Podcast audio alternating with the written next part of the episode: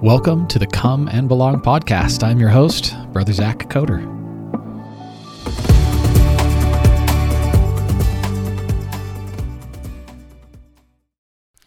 All right, guys, we are so glad that you're joining us today. And I have got someone here uh, in our studio. Doesn't that sound fancy? It is official.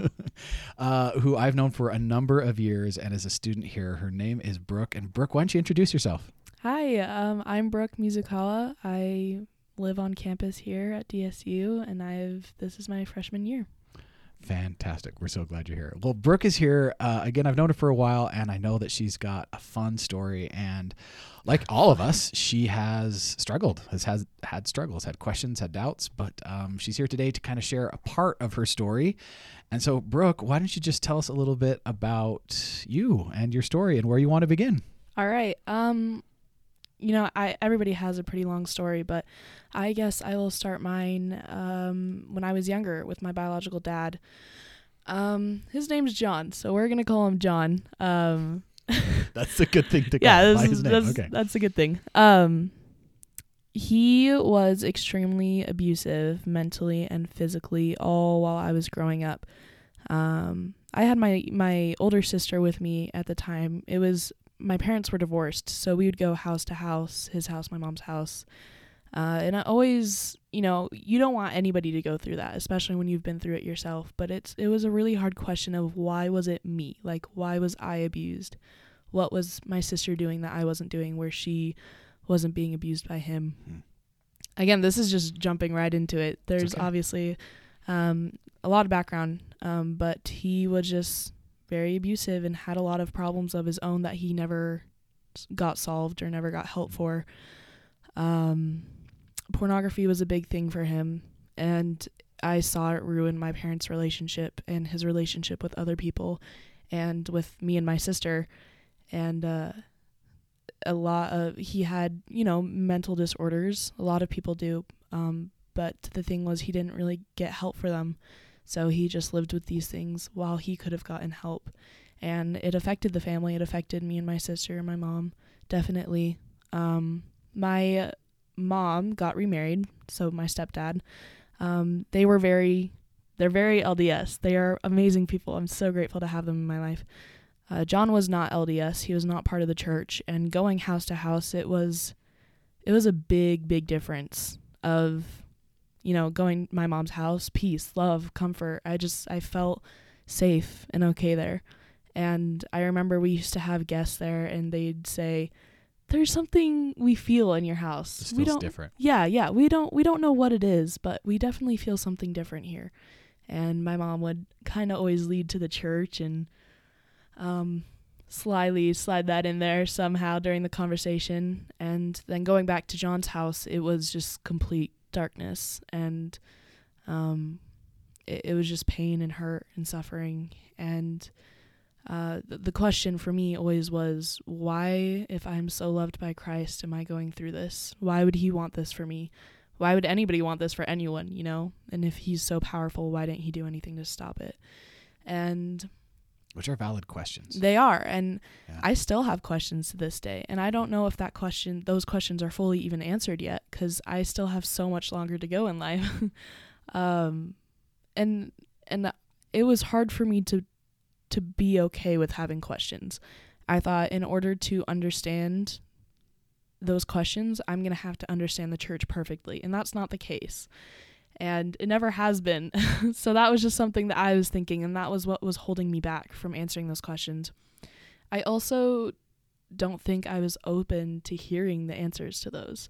I wanted to believe what I was going to believe, and nobody could change my mind um, because I was so set on they did this, he did this, why did they do this? And I wasn't focused on, okay, well, what can I do? There's nothing.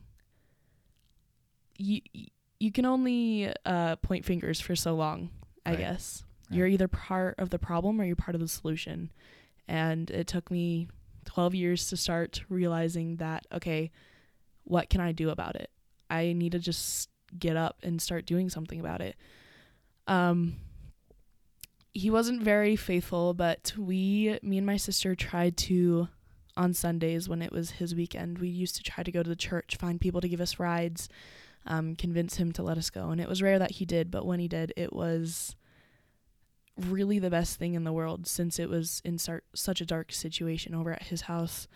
Um, so eventually, uh, when I was again 12 and I was kind of getting at the stage where I was okay with questions and okay hearing answers that I don't want to hear and um, understanding more of myself and the church and the gospel, my stepdad actually adopted me and my sister Mm. um, lawfully, and then we got sealed in the St. George Temple. So it's a happy ever after, and I'm so grateful that I can say that I have one because not a lot of people can. So, um, And when when did that happen? When were when were you guys sealed? yeah, that's when I was 12. I don't remember the year, sorry. but it, I was right. It was actually New Year's Day. So yeah, it was. It's very awesome. It was an awesome cool. story. Um, How did that how did that change things for you? I think it honestly changed my testimony of families can be together forever and also of the temple. I think, you know, as you're young and you're not able to go into the temple, it's really hard to picture. You know, you get to go do baptisms and look at it from the outside, but it's not the same when Right. you're able to be on the inside like parents do and like for weddings. Yeah. Um, and all sorts of amazing things that happen in there. But um, I think finally being in there was a testimony of how amazing and how holy it actually was and how much it meant to me and to other people. And I saw how much it meant to my parents too. Um, and the fact that families can actually literally be together forever. I hated that song when I was younger. I hated that song so much. You're like, I don't want to. I don't. I know, I was like, this is- this is what it is. Oh, Count me yeah. out, Oh right? yeah. Um but I realized that that song can be true and it doesn't have to be with it doesn't have to just be with blood. It can be with anybody who you call your family.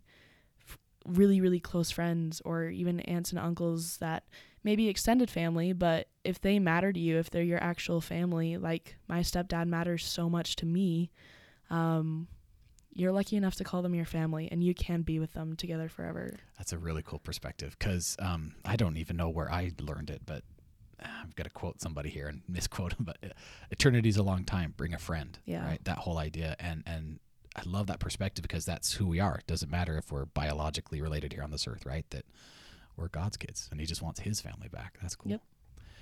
Okay, so do you think that again? I know for you. Uh, facing that trauma and that that heartache again it caused you to have some doubts and i actually got to be your seminary teacher Yes. and I do remember conversations we had about that and, and seeking answers.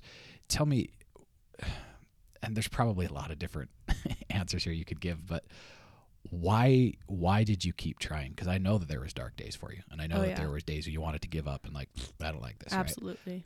Why keep going? Why keep trying to coming to Christ? Um, I, I don't feel like I I wish I wish there was kind of this machine where you can like show somebody exactly how you're feeling because it's hard to explain the feeling Yeah. of there's some type of hope in every darkness. I feel like I'm quoting Dumbledore or something, but you know you know what I mean. Like it's for real. yeah, it's yeah, as corny as it sounds, there there really is something good about every situation that I am in. Even and it took so long to realize that and I'm still having a hard time realizing sure. No, that you're still realizing. Yeah, you're yeah, still in that there process. are still trials that I'm going through and that others are going through that are it insane that people should be going through those. But there's always a light at the end of the tunnel. There's always some hope that you can find in dark situations. And so I think for me holding on to those little hopes at that time sounds crazy, but you being my seminary teacher was a big light for me. It was a light for me. I hate I kind. hated seminary. I I hated go- it's okay. I hated going, but it helped so much in the way you taught um, me and all your lessons. They meant so much to me in such a dark time. People mean a lot to me. Emotions, I, I, um, just, just finding those little Yeah. hope. Well, I appreciate that, and that's very kind. I, I wasn't fishing for that No, compliment. no, but- I know. What what advice would you have for people who are in just let's face it terrible circumstances right now and they don't see that hope and they don't feel that light? What did cuz I know and again, I hope this is okay to say. I know because we all do it, right? Mm. We turn to some unhealthy ways of Mhm. coping, and we turn to some healthy ways of coping. And I, I'm not asking you to to share those unhealthy ways, but what what healthy things did you do to get you past some dark moments and to find that hope and to find Christ? It really it it uh it starts by finding a healthy coping mechanism, which is very very different for everyone. Sure. I actually suffered through self-harm. I thought that that was what was healthy for me. I thought that that was helpful. It actually hurt me more, Right. obviously, and it seems obvious to a and not just physically, right? Oh no, not just physically, but it, it, it and it seems obvious to other people. Obviously, you're hurting yourself even Right. more, you know, but Right. it's not to people who th- hold on to that as a coping mechanism. And I don't think it's right to bash anybody for doing that, but just Absolutely. just um, encouraging them to find a healthier way to do so is the right way to go. And I feel like that that varies for every person. For me, it varies. I'm a big, I love, love, love music. I love my my go-to coping is Smash Labs. Like, I gotta go and break stuff. I feel like pain demands to be felt, and so um, it really varies on the person. But I feel like my advice is everybody goes through hard things, and it is justified what you're feeling. Mm. And it is justified that you're feeling dark and you feel like there is no way out. But I promise you that there is at least one person in this entire world that cares about you. And if nobody else does, that's enough. It's enough that one person cares about you. Thank you. Go That's- find that person. Who is that person you trust? Who and if that's and if you don't know, then that's okay too. Just start working on relationships. Start finding your coping. Start um, just trying to do better, not for other people, but for yourself. I love that um, because I think that, that that's a message that speaks to both both sides of that party, right? Th- Mhm. Those who are struggling um, to maybe go out, but also those who are listening. And when you see someone in pain, like you, you go be that, go be a light for them. Yes. You don't Yep. need to fix them. Yeah, you don't need to correct their problems. You don't need to, but to be that one person who's just like, I'm here. Uh, uh, if nothing else, I'm just, I'm just here to listen. I don't. Absolutely. You can, you can just yeah. word vomit all over. I don't care, right? I'm just going to Yeah. be here to listen. I think that's an important message because you're right. I think sometimes that we don't understand um, the coping mechanisms of some people. I know I'm guilty of that. I, I, I look at some people in my life who I'm like, well, if they would just stop X, Y, or Z, their life would be better. And that's yeah. stupid. And I that's mean, a regular thought through Yeah. so many people too. yeah. And and it's it's it's like that's not the point, is it? That the point isn't like uh, they're not right now in a spot to see that, hmm right? and they may not be for a long time and um again with the whole being a light thing it you can be a person that can save a different person if you know what i mean. There's somebody in my life right now where you know i still struggle with things and you know po- these podcasts make it seem like i may have figured everything out in life but i No, really don't. Yeah. i'm still struggling. I uh um I just have somebody in my life who she's wonderful. She has listened to me and one great thing about her out of the many many great things is that she can listen but she doesn't pick up my stuff if that makes sense.